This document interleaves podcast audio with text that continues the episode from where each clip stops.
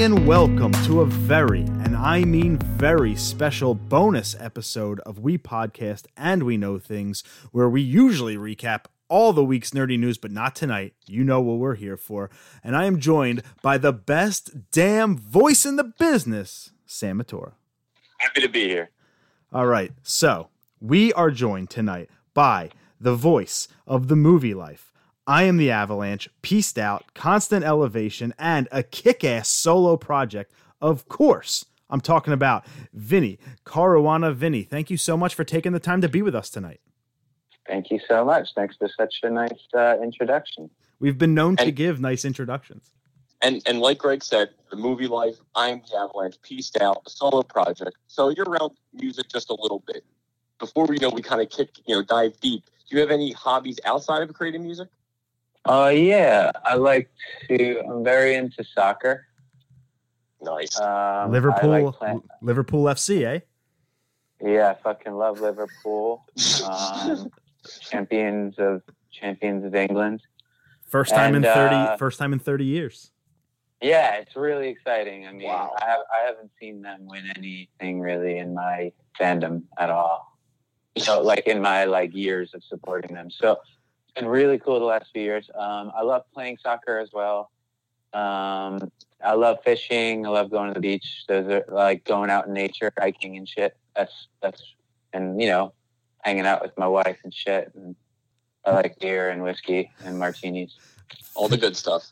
I'm just gonna, I, I can list shit all yeah, I can, I can, just start listing all the things that I like. Now, like, what about like you know, New York Red Bull, NYFC, anything in the MLS at all?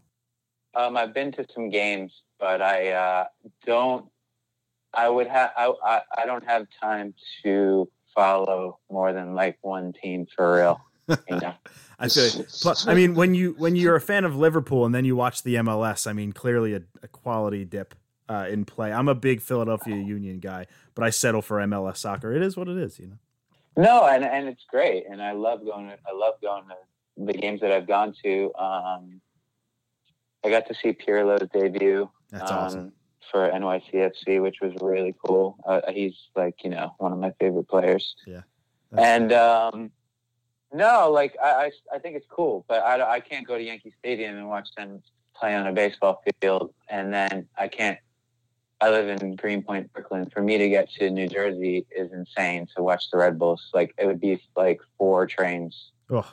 No, so that you know, I, I go over there like every once in a while. A friend's going over there, and we'll go and catch a game, and I love it. I mean, I can watch anyone play that sport. It's best. Hell yeah, that's awesome with all the craziness going on right now in the world, you still are finding a way to connect with fans. You're doing live stream shows, you know, those intimate sessions where you're kind of in front of a camera instead of an audience. Can be a little weird, I understand, but how much does it mean to you to have these types of avenues to still entertain?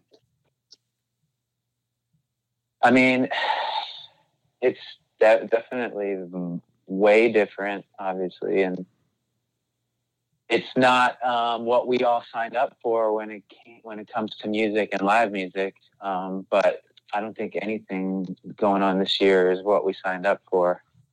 Um, we just got to get through it.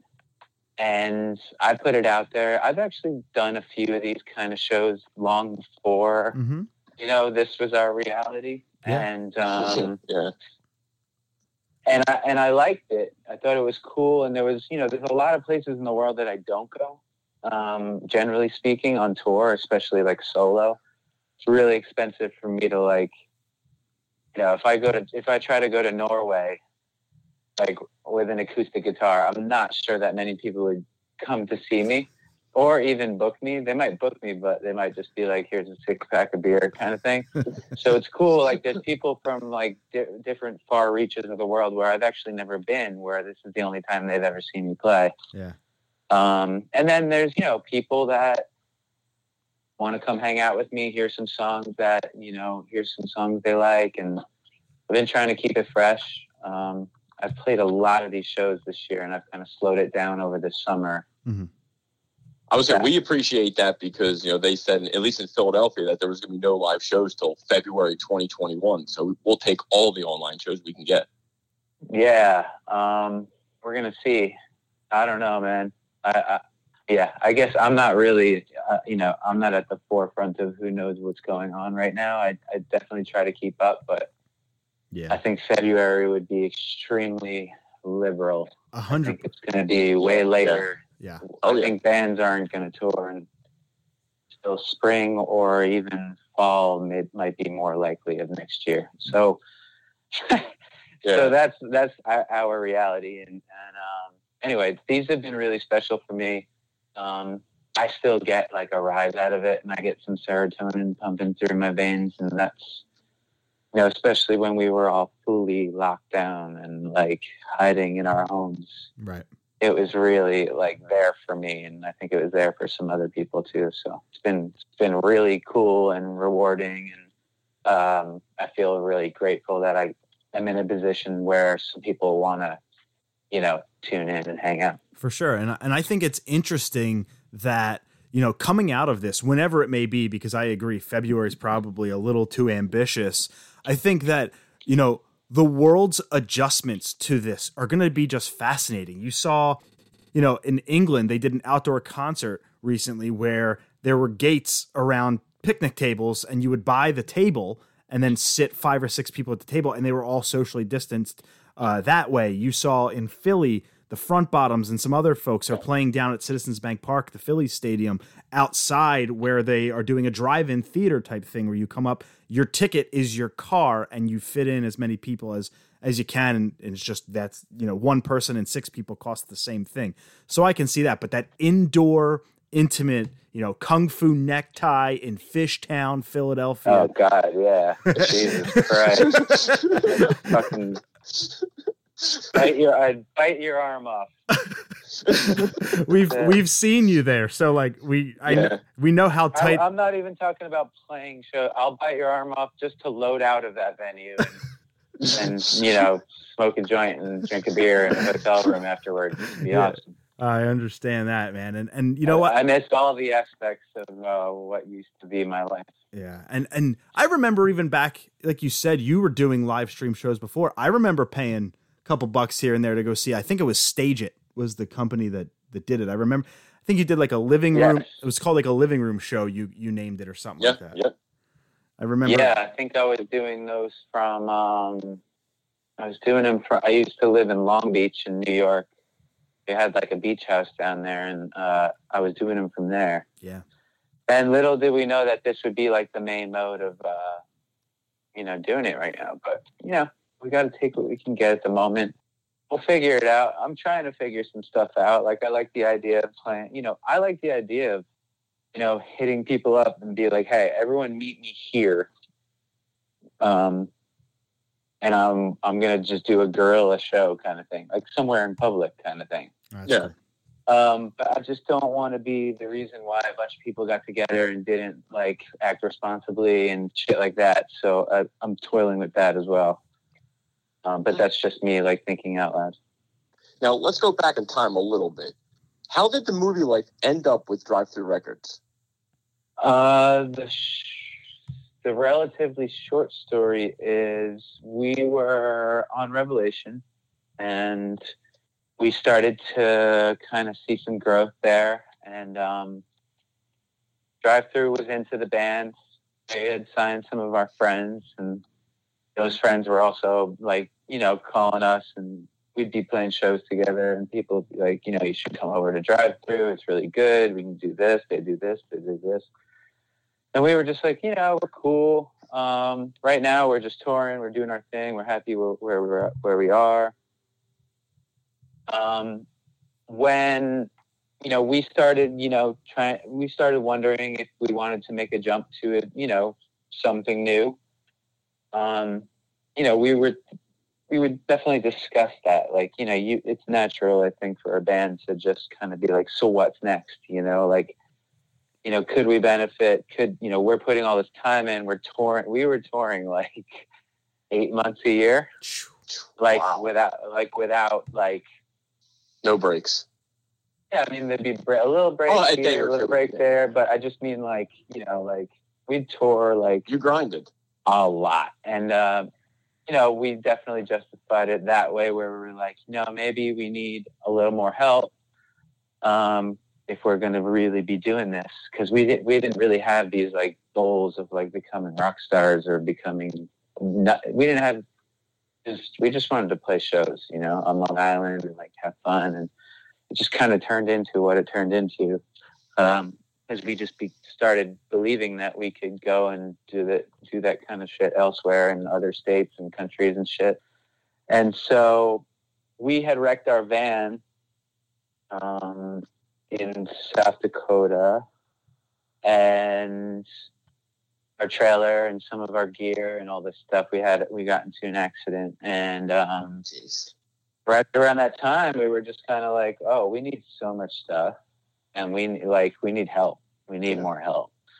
And so um we yeah we got in touch with Drive-Thru and we were like you know what do you we're listening like let you know let's let, we're gonna hear you out. And they, they just you know we knew that their label was on fire at the time. Everyone was freaking out about drive through so there was a lot of exposure to people that weren't kind of in tune to like who we were or what we were all about. You know we were we like played a lot of hardcore shows. Right. we weren't you know when we would go and play with uh, you know we're we're from a hardcore scene but we were never quite a hardcore band you know? Hmm um, so we would play some shows with other bands, like in more in that realm, and we would do really well, and people would respond to the movie life. And um, so we would do hardcore tours, and we could do pop punk tours, and everything in between. And um, yeah, we were we we made the jump to Drive-Thru when we were just kind of like, all right. We don't have a van anymore. We need a van. We need a trailer. We need gear. We need this. We need, and also we kind of want to see how far we can take this thing and just see how much fun we can have. So that's kind of how we ended up on drive through. That's a great story.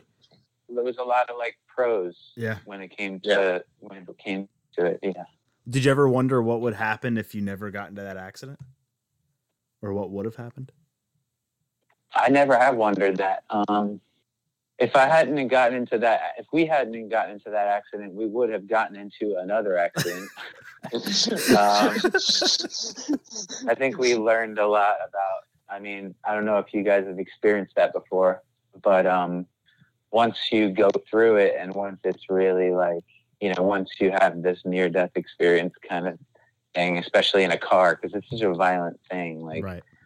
like getting tossed around and shit. And um, I don't think anyone truly learns. Like, maybe I guess some people do, but I certainly like learned to be way cautious when I'm driving and to be really safe and to be, but also confident. You know what I mean? yeah, So, of course. um, so yeah, I mean, I feel like we would have learned our lesson one of these times. Uh, touring as much as we did, drive, doing overnight drives, you know, shit gets icy, like stuff like that. Usually, bands will have a close call, and it might like straighten them out and make sure that they're like prioritizing safety and caution. You know? of course. Now, do you remember back in the day, right in the old Drive-Thru days, the old Drive-Thru DVDs? Yeah, yeah. Yeah, they. I don't really have a question about that. I just love whenever we talk. it's just that we were huge fans. wh- whenever Drive-Thru a three or four. uh, one, two, four? one, one, two, three, and four were the ones that that we had, and one, one and two were the real, like the real ones, the ones we idolized, Yeah. and and okay. I, we talked to a lot of folks that came from the Drive-Thru family on this pod, and we always just like to bring it up just to see who kind of remembers them, who doesn't, any funny stories and and stuff like that. Like I said, I don't have a question, but Sam and I, our childhood, so so Sam and I have known each other for over twenty-five years, and and right about twenty-five, and so we grew up in in my basement just watching Drive-Thru DVDs over and over and over, and back then that was better than YouTube for sure Oh yeah. so, but yeah, I just CKY. I just wanted to know if you I remembered them. I don't have a very distinct memory of what, at least what I'm doing on those DVDs. I don't know. I, I don't. I don't think I watched all of them, and I certainly haven't seen them in 20 years or so. So, it's it's uh, weird. is everything okay? Are we? Yeah, doing- no, you're- are we- What are we doing on that? you guys are okay. There's nothing. Uh, I won't say the same for everybody, but there's some there's some stuff on there. It's funny because Sam and I, every like five, six, seven years, we live around the corner from each other. He'll just kind of come over and we'll just kind of relive it and just real quick run That's through fun. It's That's so awesome. much fun. And we weren't even there. You know, it's just part of our childhood. You have to think, I'm 32, Sam's 30, 31. Now we're we're Okay. We're sitting, you know, as 13, 14 year olds, very impressionable. Very, very impressionable, Vinnie. And you see uh, you know, the guys from Senses Fail making a prank phone call or or or the guys from the Early November getting pranked saying they have new publicists but they're strippers and just like funny different things that went on in those DVDs. They're wacky. I still have my original three. I don't know what happened to the fourth one. Okay. Uh, but we digress. We've seen you personally perform over 10, 12 times now through the years, whether that be, you know, your solo project with some of the, you know, I'm the Avalanche shows, which we'll talk about in a minute. Uh, the movie life, though, was always on our bucket list. And by the time we were old enough to go to shows like Alone, the band had stopped touring. But Right. we made it a mission to see you guys anytime you may have done a reunion show. And we thought back then it was impossible, that it would never happen. And then it did. And we were lucky enough to catch Yeah. you three times during just those reunion shows through Philly, through Jersey, through New York. How did those movie life reunion shows come to be? Um, see, like, so we, Brandon and I had been close friends for a long time. Brandon Reilly, who plays guitar, and um, we like kind of fell out of each other's lives. And um, you know, he had like children, and and I don't know. It just felt like we we weren't hanging out anymore, but we both cared about each other like quite a bit, and we wanted to, you know, life kind of started to get in the way. So, I honestly, all I remember about it was I met, I went to meet Brandon and his son Holden in the park, and um, you know, honestly, it was like Brandon was the catalyst, I think, He started it all. this. Yeah, I mean, you know, when Movie Life broke up, um, we were so sick of each other, and Brandon had was already writing the Nightmare of You stuff. Yep.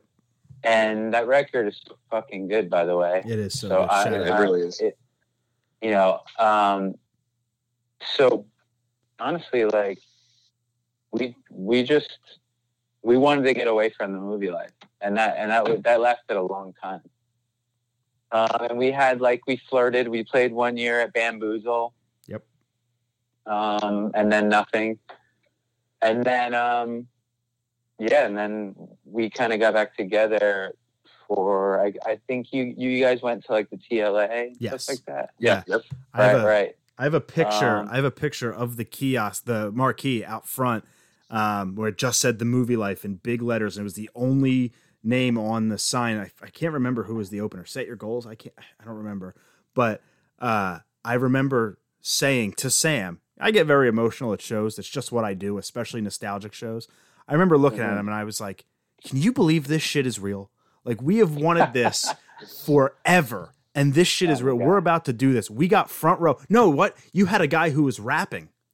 There was Yeah, a, um, his name is Zumo. yes, Zumo College. Oh yeah, That's- that's, right. that's it. was that it? though? Was that was the only opener? yeah, and, and yeah, it was, it was one person. Yeah. one person, and he had Oh. a, him and a DJ, and then we were front row, right in front of Brandon that whole show. You guys came out. I think you even opened with Face or Kneecaps. I'm pretty sure. No, Jamestown. I can't. I think you opened with Jamestown. My God, I'm just like getting all nostalgic and shit now. Nerding out on him. Uh, that show was really cool. Yeah. I, I mean, that was a really, really special show. So glad you guys were there. That was really, really cool. And uh, speaking of another special show, a few years ago, we did shots with you upstairs at a Philly venue before an I Am the Avalanche show. Now, Philly features so many great venues for music. What does the Philly music scene to you? Oh my God, Philly. Philly knows how important Philly is to, to me in general. Yeah. As far as any shows that I ever do with anything, I always make sure I come to Philly. I just know it's a real ass town with real ass people that um, seem to have connected with music that I make throughout the years. Um, it means a ton. We have a ton of close friends that we made throughout the, the last few decades of coming there. Um, I don't know how many different clubs we played in Philly, like between Movie Life, Avalanche, and solo shit. I would say 20 clubs, Yeah. maybe. Yeah. Wow. Um, Philly's huge. It's a, it's like, it's been a home away from home. Honestly, it really has. Oh, that's Um, great. That's great to hear. Yeah, it's always. You, I've never had a bad show in Philly. Philly No. bad- I don't think bad shows happen in Philly. Well, well, what we're about to tell you. Uh, well, actually, I well, don't yeah, you, I was gonna say you let us know if this was bad or if you even remember. But the same show, the I Am the Avalanche show, as you know, you know, Where where was this? uh, Franklin Music Hall in Fishtown, like literally around the corner from Kung Fu. Oh, which used to be. Um, The Barbary, I think, or something like that. yeah, but I think it was the Barbary. oh, okay. Go on. So, you know, concerts raging, going full force, and you know, people are crowd surfing. You're in mid song. Next thing you know, I don't know if his knee hit your head or his, his head or elbow. You know, you get smacked in the head. So you kind of, you know, you're seeing stars, you're dazed, but, you know, the crowd, we're still singing the music. And after, you know, maybe maybe 10, 15 seconds, you kind of regain your composure and you kind of just come back and start singing like nothing happened. I imagine that that has to happen a, a few times in the past, right? Oh my God. Yeah, that kind of stuff has happened like a hundred times. I'll take like I'll take like a bottom of a sneaker right to the face. and, and and that's what my then like you you kept going, kept the show going after you still met with everyone, took pictures, you know, with me and Greg, and it, it was such a great concert. And I was like, man, that spoke a lot of a person because if someone kicked me in the head, I'm gonna want to retaliate a little bit. I uh, I deserve every time I've get ever gotten punched or kicked in the head, so it's fine. Yeah, it, it was a wild night, man. We went from you were just upstairs hanging, and we were upstairs hanging, drinking, sh- taking shots or whatever. And you came up, and we were like, Uh-huh. we were like, this is our moment. Like we're fucking doing this. So we went what up did we to. do a shot of? Oh God! I'm God, sorry, I didn't mean to cut you short. I No, um, I think it was Jameson. Jameson. It had to have been Jameson. Sounds like me.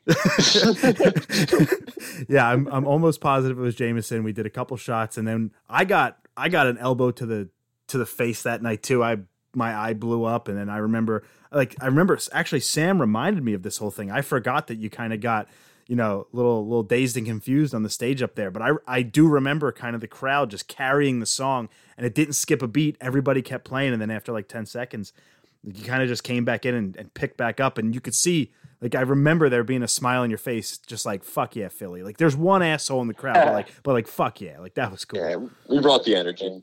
What? Always. So you know, we just had we just waxed poetic about our town, Philadelphia. You mentioned earlier, you you know, the chances of you going to Norway on a solo act, you know, it, it could happen, but you never know. But when you were touring with, you know, Avalanche or Movie Life, anybody, what's like the wildest international show that you can remember playing? A few a few spring into mind. I'd say the wildest international show. Hope you didn't get knocked out on stage. That that that was No, I was just thinking about like just a crazy show, like in a in an exotic place where we where we didn't expect to. Did you ever like You know. sell out a venue in like Japan or something like that? That's all. I always hear good stories about the like the Japanese crowd. So Avalanche only went to Japan once, Mhm. um, and that was supporting No Use for a Name, and Okay. that was an incredible experience. No Use for a Name were a massive band in Japan. So we um, that whole tour was fucking wild. Um, every show was insane, and I'm the Avalanche was like running wild a- across Japan, just getting trashed and enjoying some sake. and just hanging out with the No Use guys and watching them play. I love their band a lot, and um, making some friends. And Japan's the best place I've ever visited. I really love that country. Yeah. Um, Movie Life went to Japan at, way after we reunited, so we never went back in the day. We Hmm. went to Japan for the first time in like 2017. Wow. That's crazy. Yeah, Yeah, Japan also the place I would want to live if it was not if I would did not live in Philadelphia, I would want to live in like a Tokyo type deal like that. That place just seems so advanced and majestic and kind of just like wild, the culture and everything. Yes, it's very unique and um, it's very easy to get around the country as well, like Right. through like by trains and bullet train and all that stuff. So you could live in a place like Tokyo where it's like living in New York or London or LA or something where everything's at your fingertips. Mhm. Um, Yeah.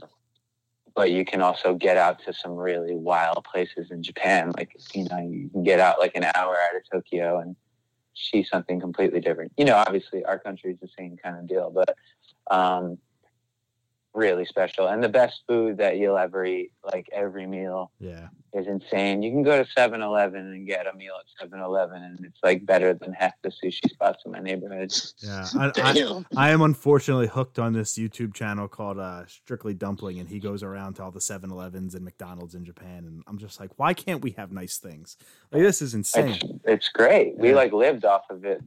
Avalanche lived off of 7-Eleven because we stayed in the same hotel probably four or five nights. So and there, there was a 7-Eleven downstairs, and we just lived off of it because we were like, this is good food. Yeah. yeah, you go get like a pork awesome. a pork bun and some sushi and all this other stuff there. Like it's we get like a hot dog on a rotating spindle that you're lucky. yeah. Or- you're lucky if it's actually a hot dog. I'd like to clarify, by the way, this is like two, three in the morning after a show and a night of drinking, going to 7-Eleven. I was also going to restaurants and eating and No, enriching myself with culture. Of and- course, I, I I figured that was the case. I left that out. It's like, dude, it's the best food ever. You guys got to check out the 7-Eleven, you know, in, in Roppongi. so now we fast forward uh, kind of into the present a little bit. How did you know it was time to go out on a solo venture, especially one that's such a completely different sound than most of your other projects? I don't know. I guess I am one of those guys that um, I, would, I do want to be busy after the band's like not home. So that that would, I'm as soon. I'm sorry. Let me rephrase that. As soon as the band gets home, I'm kind of thinking about like I should be out there doing something else because I just want to be touring, you know, Mhm. and doing cool shit and writing and recording and and uh, so that that was just kind of this natural thing for me to. Uh, you know, I'm the Avalanche almost never existed. I was thinking about just doing a solo thing straight out of movie life. Um, I'm Wow. really glad I didn't because Oh, me too. Me too. I, I just, but you could picture songs from the first Avalanche record, like a lot of them were kind of written as solo songs and turned into rock tunes with a band. Sure. And um, anyway, I'm super glad I didn't do that. I'm really happy with what Avalanche has has uh, what we've kind of contributed to music, and also like I've made some of the best friends in my life, like touring around with them. So, uh, you know, if that ever happened, God knows where I'd be. Um, I, I don't think I don't think it's you know I'm really glad it worked out the way it did. Yeah. So coming out now, um, well, recently, I should say, you know, Sean Dorsey of No Hope Records, very good friend of ours. We've had him on the show. We've been to the to the No Hope office, if you will. Um, now, how did you get hooked up with him and No Hope to to release Aging Frontman? Yeah, Sean's awesome. Um, I met him through Shane Henderson from Valencia. We've had him on the show two or three times. Yeah.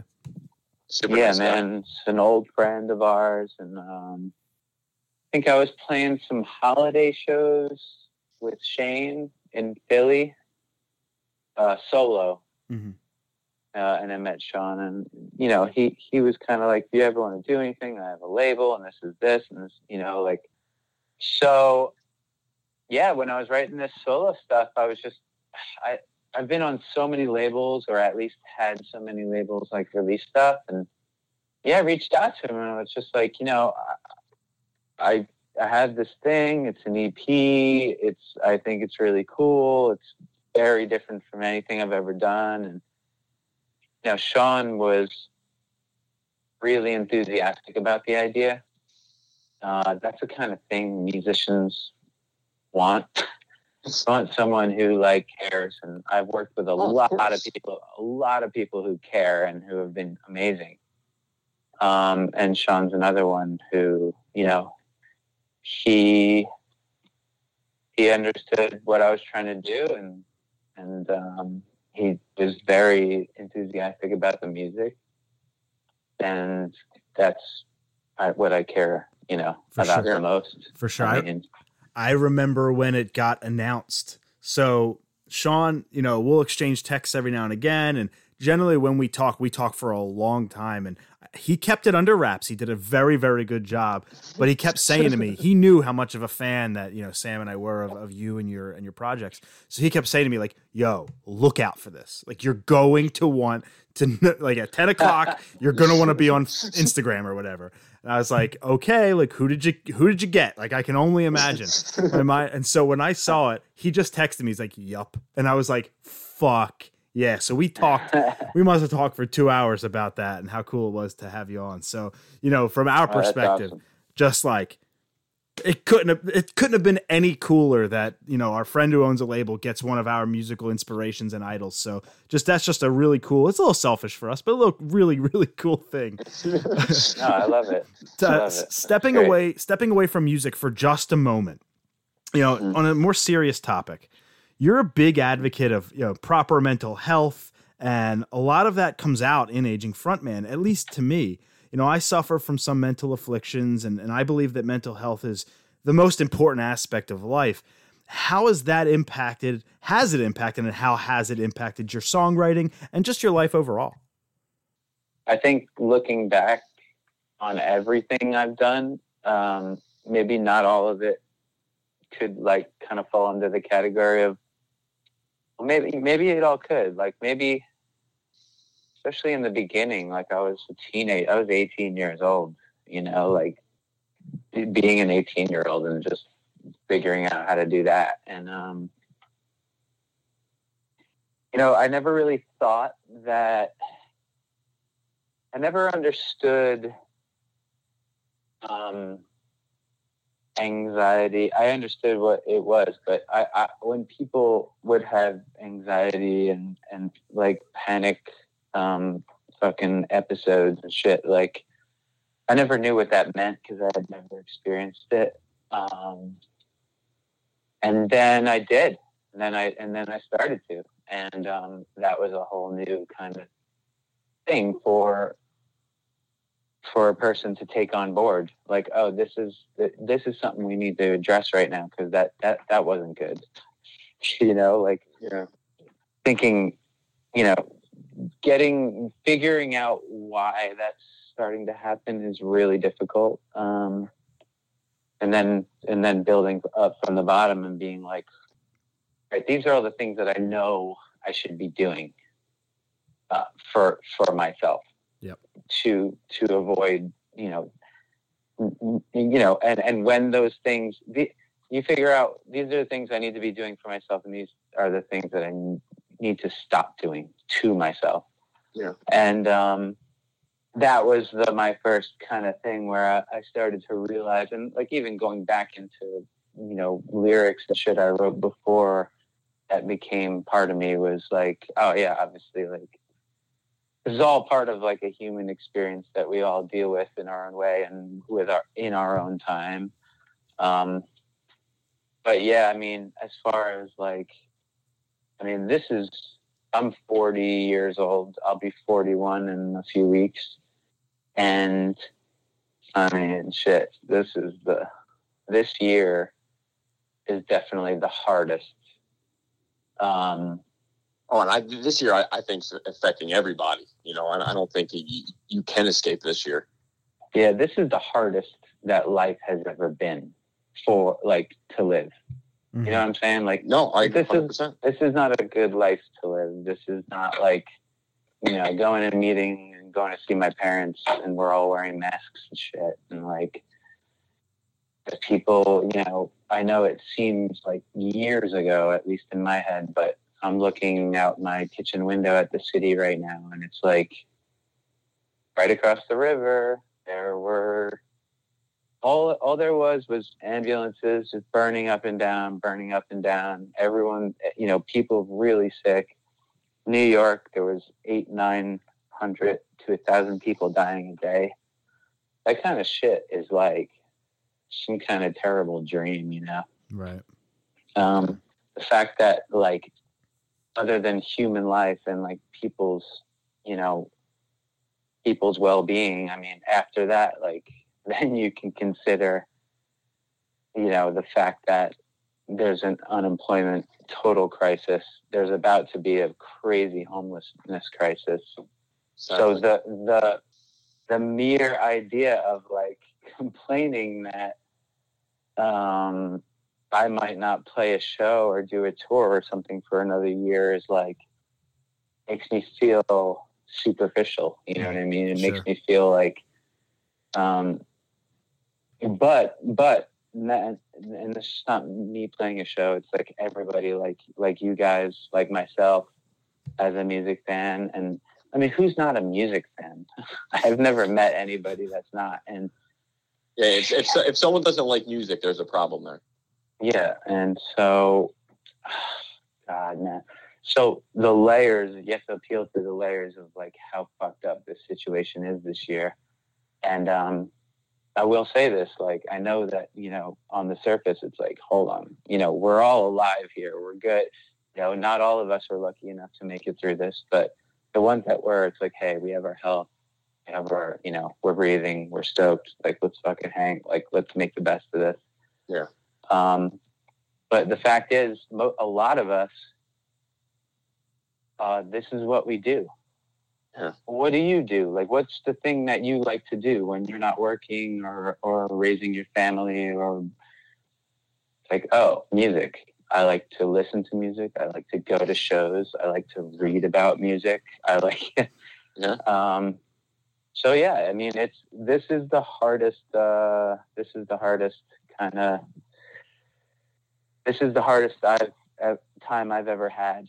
Um, seeing the light, seeing the bright side of things every day for a long time. So I've been struggling with that, and I'm sure a lot of us have. Been. I, Sorry, that was a long. No, no, no, no way. We, we appreciate you, you know, opening up to us a little bit here. Yeah, for sure. And I, and I truly believe some of the greatest music of all time is going to come out of this. I truly do. From experiences to just being sheltered and, and all of that. I truly believe that we're on the precipice of some fucking bangers, um, to put it light, Uh, to put it lightly. definitely. Now, back over to music. Can you tell us a little bit about the, the live album you recently dropped? Yeah, I went and did um, 10 shows in the UK. And the record label um, that Sean works with, like, I, I connected Sean with these guys and said, hey, these guys are like my guys in England. And so it was really cool. Like, we got to do the record with Sean here and with, uh, he, he was working with Big Scary Monsters uh, in England and Europe. And um, so, anyway, um, I went out there and like halfway through the tour, they were like, "We we're gonna record the last show of the tour, and, and we'll just see what you know, just see what happens." And so I didn't really think much of it. And then we got to the last show, and there was a like awesome like engineer mixer guy there. So, you know, we did like an extended sound check, make sure everything sounded good, and then we just kind of left it there and I went and did a show. It was the last show. We were there. I was in England for almost three weeks because I went early to go see Liverpool play. And um, and we did this really cool show. Um, it was a great show. It was the last show of the tour. We were stoked to be going home and like for Christmas and everything.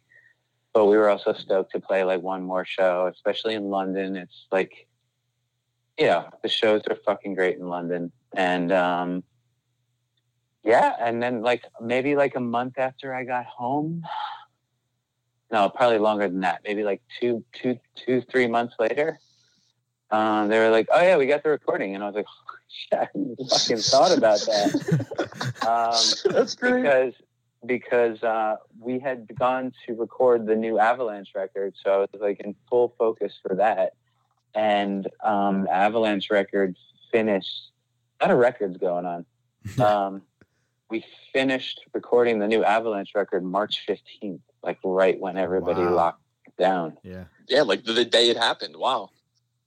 so it was kind of cool like the the the few months after that like in like march into april into may it's cool because i had like we were staying completely like locked down in here because me and my wife both got sick we didn't want to fucking kill anybody or anything Right. so we were in here chilling and um it was cool because you know it was still kind of wintry out, but I would just stand there in my window where the sun comes in for like an hour or two a day, and I just stand there in the sun and just get some vitamin D, and um, work on the mixes for the live record and then the mixes for the Avalanche record. So there was like days of like back and forth and back and forth of like mixing notes and shit. So it was fucking cool. It like gave me a sense of purpose. Kept you moving. Yeah, but I can't listen to either of those records anymore right now because I'm so sick of it because it just went back and forth so much with like so much of the you know it. mixing and all that stuff. Yeah, it is called Live at the Black Heart. It did come out June 26th. 15 songs. It's over an hour long. So while you can't listen to it, we sure as shit can. Uh, so definitely appreciate that. Um, what is kind of next for you? We only have a, a couple questions left before we get to our customary rapid fire segment. Uh, kind of what's next for you? Obviously, if, if you can't talk about certain things, no problem. We get that. But, uh, you know, spoiler free, if you will, what's kind of next for you as you continue to kind of entertain in a quarantini pandemic world that we that we live in? definitely going to keep doing some shows every once in a while live from my apartment. Um, every once in a while, I'll do some like handwritten lyric sheets. It's something that will keep me busy. Um, I've also been doing custom songs. Hell yeah. Um, people kind of submit information to me as much as they want to divulge about the subject. Usually it's like somebody's friend or mom or husband or wife or anything like that. Um, and that's something that keeps me really busy too. Um, other than that, I mean, we're going to release the Avalanche full length this year. Yes. Um, it's really good. Uh, you heard it here I- first. We It's real. It's really fucking good. we said spoiler free. That's awesome. Spoil, spoiler alert! It's fucking legendary shit. Um, I'm just kidding. I would. I'm not. That's not for me to say. I just mean uh, this is a great Avalanche record. So uh, Avalanche people are. Go- There's nobody that's going to be like, oh, come on. Everyone's going to be like, holy shit, this is this is what I am the Avalanche is. yeah. Um, Can't and then, oh, it's it's fucking exciting. I mean, I'm trying. Like I said, I'm trying to stay away from it because I don't. I, I got sick of it. we had to. We went um, back and forth so much with the mixes and stuff. So maybe I'll give it a spin soon. Actually, it's been a while. Um, Mikey from the Avalanche was texting me last night. He was on his porch in New Orleans listening to the record for the first time in a while, and he was reminding me that it's still good and that That's uh, awesome. How much it means to him means that way. It means that much to all of us. So, um, I have goosebumps. I have legitimate goosebumps right now. yeah, it's it's it's me too. It's it's um, it'll be out this year. I don't have a release date to uh, inform, like to tell you about right now, but like, um, well, new music is gonna start getting dropped soon. So we're gonna definitely share a few songs, maybe two or three songs before uh, it comes out. So Awesome. it's closer than you think, my friend. Oh my god. now I'm just gonna now I'm just gonna stalk social media constantly, Yeah. refresh the page. And page. hey, well, and, and when we get closer to that day, you know, open invitation to come back on the show anytime you want. We got you. yeah, I know we're the I know we're the Paramount podcast in the world. So I mean I know it's it might be an honor for us, but we know it's a bigger honor for you to come on this show. We get it. Thank you. Yeah. Thank you. now, probably the most I- important question we can ask you: Okay. Where is the go-to place for the best New York slice? Oh man. Um, You know, we always hear different things, so you know, you know, we know you're settled there, so we're hoping that you can guide us in the right direction. you're gonna hate this answer. Okay, so I don't I don't eat your traditional New York slice because I have all these dietary restrictions. Ah, that's it's such a fucking bum out, dude. I can't explain to you. I can't eat my mom's tomato sauce, you know. Ah, Oh man, as an Italian, So- that, that hurts. Yes, so um I'm going to go by what my wife enjoys when she catches a New York slice. And they're generally in our our neck of the woods. She favors uh, Joe's Pizza in Williamsburg on Bedford Avenue. Mm-hmm. That's the And popular. she also likes the Paulie Gee slice shop a lot too. That's the first time we heard of that one. Joe's we That hear. was it. That's that's a no. yeah, It's a Joe's. typical. Uh, Paulie Gee's a guy that is in our neighborhood. I live in Greenpoint, in Mhm. Brooklyn, Mhm. and uh, we have like a busy neighborhood of like lots of bars and restaurants and fun stuff to do. Paulie Gee's has like a Neapolitan like wood fire oven uh, in his restaurant, which is in our neighborhood. So it's more like you know like truffles and fucking nice meats and cheeses, like kind of gourmet pizza, but it cooked in like a Neapolitan like kind of oven. Yeah. Um, Sounds anyway, perfect. He had a, he like he's like had a lot of success with that, um, and so he opened another spot on my street um, called the Slice Shop, and that's him doing like a New York slice, not like the fancy kind of like truffles and wild Gotcha, mushrooms and exotic cheeses and shit. Yeah. So apparently, like people line up for it. So I think people, I think it looks good too. Like I'll go there before all this happened, of course. I'll go there and uh, my wife will like have a slice after work and, and they serve nice beer. So I'll just go and drink a beer and watch her eat it. Hell yeah. The, That's the a fair crunch- trade. the crunch coming off the bottom crust seems definitely very legit. It's, it's nice. You know, it's my um my buddy has certain dietary restrictions as well, and he told me once, and I I I just don't know. I definitely have dietary restrictions. I just ignore them. Um, he told me he told me he said I can't eat a cheesesteak, so I order one and I smell it, and then it's good enough, and that's good enough for me. I I never heard anything Um, like it in my life. Have you ever considered doing that? Okay. So you're getting, yeah, you're really getting digging into me right now. so I don't, I can't afford to ignore my dietary restrictions because it fucks with like my whole like. Uh, it's basically like this, like tons of like acid reflux, like mega acid reflux, Oh, and like chronically. So um, the the reason this will you'll be interested in this fact. Um, so I discovered this issue or developed this issue um, when I was in the studio recording uh, recording the Movielife has a gambling problem, Damn. and um, my voice was making this weird noise. It was like rattling, and so I got like a camera stuck down my throat. We thought we had like we thought I had like some sort of like polyps or nodules or something on my vocal cords. Luckily, it wasn't that, but the guy was like, "Hey, it's acid reflux." I'm like, what's that? He's like, "It's just like heartburn all the time."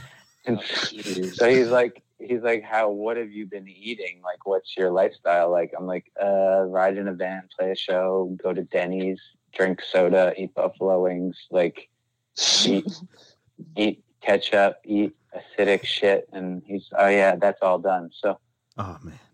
Um, oh, anyway, so that shit crawls up your esophagus and burns you, and eventually burns your vocal cords as well. Oh, okay. And so that is why I'm so diligent. Like I, I would love to eat. Like I, I miss so many things about like things that I like to eat. I like everything. Like I'm not a picky eater, but every waitress and waiter and everyone that's ever served me food in the last 20 years thinks I am because I'm always just like asking them to like leave out this, leave out that kind of thing. Yeah. Just so that I could like sing, you know what I mean? Yeah. Hey, and, and endoscopies are no joke, man. I uh Yeah, I Yeah, have it one too. They suck. they They suck. they suck. All right. Yeah. Let's let's um, but but, Oh, but. I will say, Yeah. in, in defense of your friend who sniffs uh, cheesesteaks, I hope he's um, listening to this. I don't do this anymore. But what I used to do, like especially in England, I used to. Uh, they would have like, you know, when you go in a candy shop and there's like uh, things filled with candy, and you take a little scooper and you make your own like Oh, yeah. Yep. candy Weigh, bag. yeah, weigh it out by the pound and all that. Yep. Yeah, so like in England, at every rest stop, there's one of those, Mhm. and um, I used to just like d- like make a bag and then just chew them and like spit them out, but not swallow. just to get the flavor. just to get the flavor, and then I just like spit them out, and then I feel like a fucking idiot. So I don't do that anymore. Oh, really? But I, but I did, but I did, I know, but I did, I did get some satisfaction out of that. But it's ridic- it's a ridiculous. That's practice. that's a new one. That's a new one. I'll go give him that oh. tip. See if he wants to try it. It's basically like you just load your mouth up with gummy like Coke bottles and shit, Yeah. and then Oh, and then just treat it like your mouth's filled with tobacco and you just spit it out. yeah, I would just think of it like toothpaste. Like, don't don't swallow the toothpaste. Just chuck it. Yeah, I think your buddy, I think your buddy could use that advice. He might be able to chew up, he'd pack a lip of like cheesesteak and just spit it out. Yeah, he'll fill- it. He'll That's just a great idea. he'll just fill his mouth with cheese whiz and just kind of just spit it out. Yeah, Can you imagine that? Can you imagine like like That would be disgusting. Sadly, with could him, you I, I even, could you imagine that being like your the way that you live your life? Like, like you're a single guy or single lady and you're just like chewing food and spitting it out and not eating it. It's just a weird You you Yeah. ask the waiter for like an empty cup or a doggy bag, and they're like, Yeah, "Yeah, we okay, a brown bag. that's crazy. I'd Yeah, like this meal to fucking go." No, I, I'm with you. Listen, we're gonna go into our rapid fire segment now. Sam has uh, a couple questions, and I have a couple questions after that. the The goal is uh, just answer them as quickly and honestly as possible. You don't have to like make short answers. You say whatever you want, but just like as fast as you can come up with the answer. That that would be swell. So I'll, Yeah. I'll kick it to Okay. Sam. I'll kick it to Sam for the first round. All right, here we go. The best album you heard during quarantine. Uh, two of them. Um, one is uh, Look Park, which is the singer of Fountains of Wayne. Hell yeah. It's his like uh, like next project after Fountains of Wayne. hmm Um, Write that one and the other one is um, the other quarantine record is the new Lemon Twigs record. Um, it's called Songs for the General Public. Awesome. Those are like the two that like I've been leaning on throughout this whole year. Okay. How about the best thing you watched during quarantine? Uh, we, huh. Trying, I, it's hard to sift through it because we watch shit like, and we'll watch every episode, and then at the end, be like, yeah, that wasn't so good. Uh, we we knocked out Lion King like really early, just like everybody else. Um, we enjoyed that, but I did towards the end tell my wife like, "Hey, let's watch Lion King." And she was like, "Are you sure?" You didn't seem to enjoy it, and I'm like, "Let's let's Give it just another go." get these people out of our fucking lives as and and of course as humanly possible." and of course VC you mean Tiger King, What did I say? Lion King, like the Disney. Oh, oh yeah, Li- Tiger King. Sorry. Yeah. Yeah, I, I figured. I figured that's what he meant. I said, "There's no way that's a Disney movie." I'm sorry. sitting I'm sitting there cuz Uh, cuz the the Lion King did come out with a live action movie and I was like Yep. thinking Uh, maybe that's where you were going with it. sorry about that. It's all good. um, uh, yeah, Tiger King. Um, what did we really? Oh, we love Ozark. Ozark's fucking sick. yeah, so do we. That's such, such a fantastic show. Um, I actually, um, I was on a Warped Tour playing solo on the acoustic basement stage. It was called, We saw you there. and um, we have pictures Oh, with cool. you. Yeah, we have pictures with you. You were in a oh yeah, that was the, you were doing uh, City by the Sea. yes, on that tour, um, we had a day off and we stopped at the Lake of the Ozarks, Oh. and um, awesome. got like one of those hotels, like one of it's like I swear we were at some of the bars that are on the lake, like in the show and shit. Um, Oh, that's that's neat. and so we yeah we were at Lake of the Ozarks. Uh, it was like myself. It was a bunch of. It was a mixed bag. It was like me. It was like rappers and singer songwriter. It was like myself, uh, William Beckett from The Academy is, Um, yeah. the Academy is um, Brian Marquis, um, MC Lars, Mac Lethal, um, Wow. a bunch of guys that we were all kind of like riding on the same bus together as like solo artists on the on the tour. We had an amazing time in, in Lake of the Ozarks.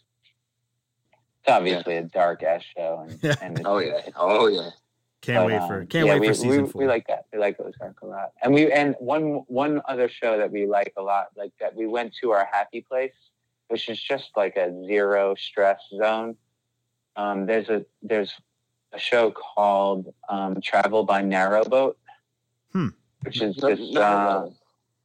it's uh it's this English show about a dude that just basically like um, abandons his like conventional life and buys a boat and just uh, puts along like the canal all around the UK. Hmm. It's very it's very relaxing. So the other question I was the one thing you wish you didn't watch during quarantine. I assume that's Tiger King. Uh, I mean, it it did. We were like laughing and freaking out, like, "Whoa, this is crazy." Um, so no, I, I'd say it entertained us.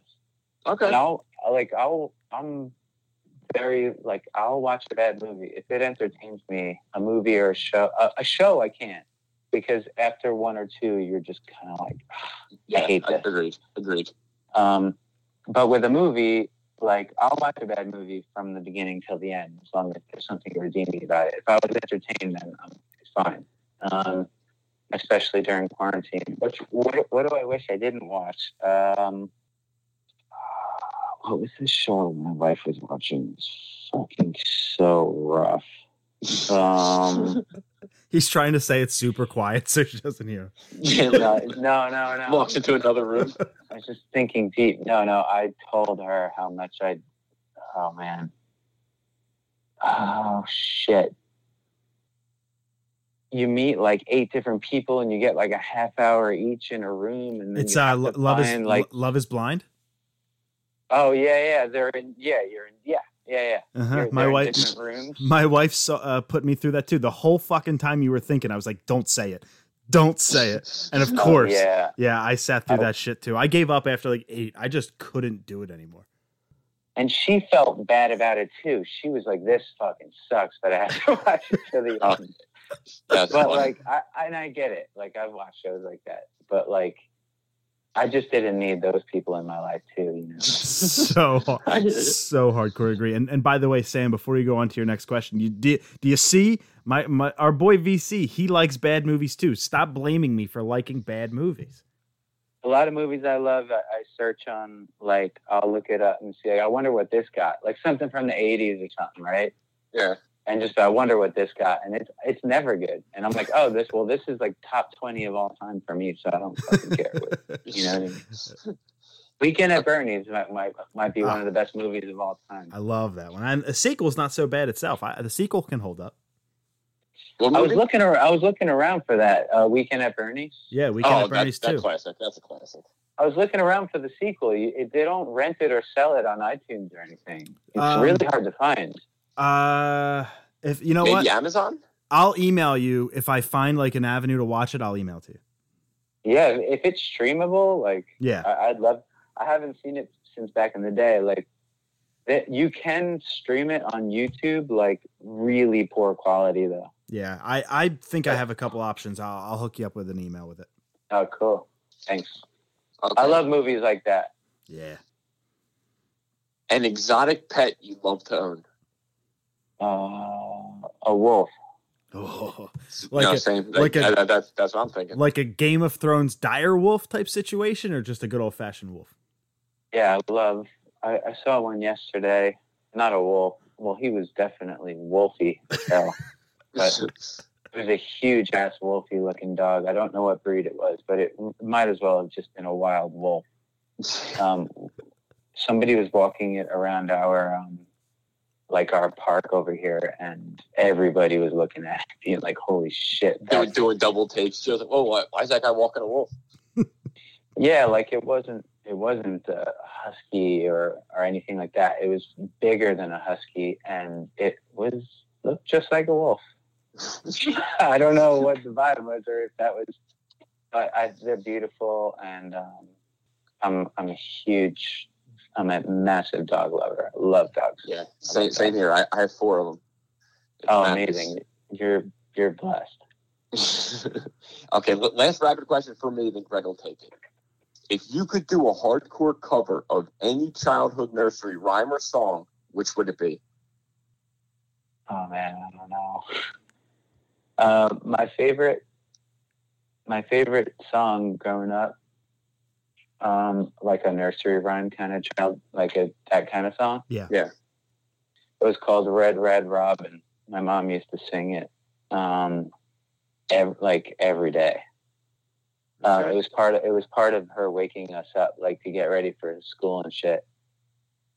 Um, it's called Red Red Robin. Look it up. But I don't know if it would make. Maybe it'll make the bonus record of the I'm the Avalanche record. Maybe you'll do Well, I don't know. Yeah, I don't know if we can. I don't know if a remake would uh, suit it. Ah, no acoustic cover either. Oh, it's a shame. No, I think I'd have to hide behind some distortion and cymbals for that. It's very, very uh, pedestrian lyrics. Maybe not pedestrian, just very bare bones. So I, Uh, I don't know. That that that's a hard question. I'm sure some of your previous guests have had a, a tough time. No, no, we, Yeah. we changed we changed it up. I think it was the first time we asked that question. yeah. I- Oh, the, my my short answer is I have no fucking idea. I have no idea. I got in, I got inspired to write that one down because my my daughter she uh, she's almost two. She loves this thing called CoComelon, and it is the most Uh-huh. annoying children's song co- compilation you can find. And I was like, Okay. if I could just turn some distortion on this, I would love that. So it just came to me that like literally an hour before we started recording, I was like, I gotta just ask because we'll have some fun with it. But uh, I'll, I'll give you a couple here that I just came up with as well. Um, all right, if if every Disney character ever fought in a battle royale to the death, who would win? Shit. I wish I had a picture of every character in front of me right now. Yeah, I, I'm I'm trying to think in my head. like, I have I have my I have my answer, and I think it's a good one. but I'd love I'd love to hear it. Disney character, I'm gonna say uh I'm gonna say Simba's father in Lion King. Oh, that's actually a good it. one. Forget his name. Mufasa. Mufasa. Yeah, Yeah. that's a good one. I was thinking the Beast from Beauty and the I, Beast. that, that's what I would. That's what I was thinking of too. That popped into my head too. It was the beast like a tough dude in the movie? I don't remember. um, he's he's a he becomes a gentle giant, but he's a piece of shit in the beginning. Okay, got you. this is a this is just a quick uh, uh, one or the other one. Uh, if you could only have one, would you take Super Mario or Sonic the Hedgehog? Super Mario. Fuck yeah, thank you. Um, now this next one I wrote I I wrote down before we had our conversation about food a little bit ago. Um, you said you're not a picky eater, so of the things I guess that that you can eat, what's a food that you wouldn't eat even if you were paid? A food that I would not eat. Yeah, even if somebody paid you to do it, what's something you just would not eat? Like mine is those cheese balls or Cheetos. That that shit is the grossest thing in the Oh. world to me. Sometimes, like I'll, there'll be a bar in in our neighborhood. Like there's one bar in particular called the Levy. Um, they have cheese balls like in bowls, like on the counter. Like Oh. they'll pour you a drink and then give you a ball of cheese, a bowl of cheese balls. Oh, I wouldn't. And go. after a few drinks, a few shots, like I They- do, I do just start eating them. You couldn't pay me. Um, like you couldn't pay. You could. There could be a six thousand dollars underneath the cheese balls. I wouldn't eat the cheese balls to get to it. Gross. They're definitely the just by the color of the cheese balls, you know it's not good for you at all. Oh, God, the It's not a natural color to put into your body. I don't. Uh, this is a true story. My wife will attest. Sam will even attest. I do not allow Cheetos in my car, opened or unopened, because I don't want Cheeto dust on my seats. It's the grossest Uh-huh. thing. I wonder where this stems from. Uh, my brother ate child like cheese balls like crazy as a kid, and used to be all up in his teeth. And to your point, that I love the color orange. I'm a Flyers fan, but that color orange doesn't deserve to be on the human body in any shape or form. Yeah, um, I would say my number one would 110% be um, just like, you know, people like you'll see like food shows and even places in New York like sell insects that they like grill up. Ugh, yeah, Oh yeah, yeah. That's, um, I have a major insect problem, yeah, like an issue. yeah. just a mental block. And I think it's uh, stems from the scene in um, Indiana Jones and the Temple of Doom. You know that insect Yeah. scene. where Oh yeah, yep. all the all the walls are like closing in, and there's insects crawling all over him. That scarred you for life, huh? Yeah, yeah, I- yeah, I did. And um, I have a big problem with insects. Um, I don't, I don't want them all to die or anything. I just don't, definitely don't want to eat them. Yeah, just keep them away from me. That would be on my list. yeah, I too. don't, I don't want them around me or, or uh, in my digestive tract either, or or picking them out of my teeth. That's funny. fucking gross. Our uh, our last question. I can't believe we're here. It's been fun, but our last question of the interview. Uh, now, I per- I have a Movielife tattoo on my back. Um, What is it? uh, it's people like you that keep me going strong. Um, Oh, awesome! That's great. that that thank you. song means more to me than you'll ever know. So thank you for writing it and and you know all the stuff you guys did for that. But uh, what will your next tattoo be?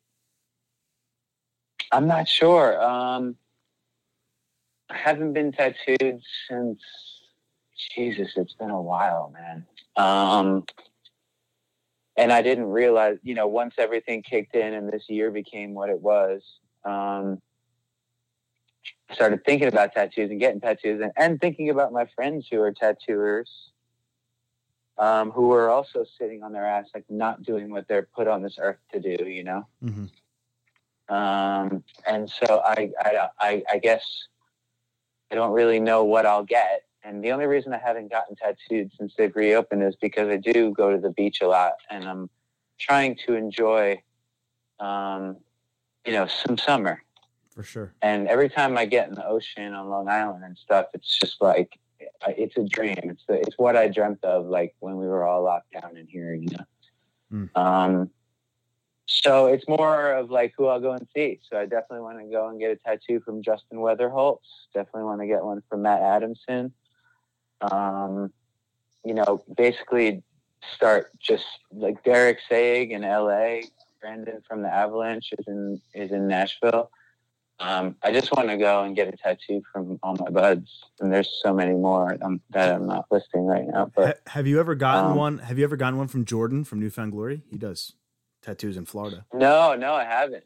I haven't. Um, but I, I suspect I will one day. Oh, sick! Nice. Can't wait. It's like Avalanche record and your tattoo from Jordan. I'm pretty much in on those two things all in. So, uh, yeah, I'm I'm glad Jordan's back to doing it again. Yeah. Um, I know he was back to doing it again before everything, but I know he'll con- continue to do so. And he's a lovely guy, and I would love to sit with him and get a tattoo from him. that's awesome. Vinnie, we, we've reached the end of the mountain, the end of the journey, the summit. Uh, we, Well, I hope I didn't go on too many tangents uh, No, no way. anything. Like, this was yeah, a. all right, cool. I'll say it on the air. I'm not ashamed to. Uh, this was a bucket list for us. So just thank you so much Easy. for taking the time, man. We we so appreciate you, your time, what you've done for our lives, for music in our lives, and and how much we've looked up to you. And not to kiss ass. it's not the reason for going on this, but just so you know, man, you have people. We out there- appreciate you. Yeah, so much. Well, that's nice, guys. I appreciate that a lot. All right. if, Um, and it's good to uh, good to be here. Thanks for having me. Of course, if if you could hang on the line just one second uh, after we wrap up, that would be really appreciated. But uh, that was it, everybody. That's the bonus episode. We really appreciate it, and guess what? We will see you next week for episode two hundred and two. Why am I craving 7-Eleven food right now? Hey!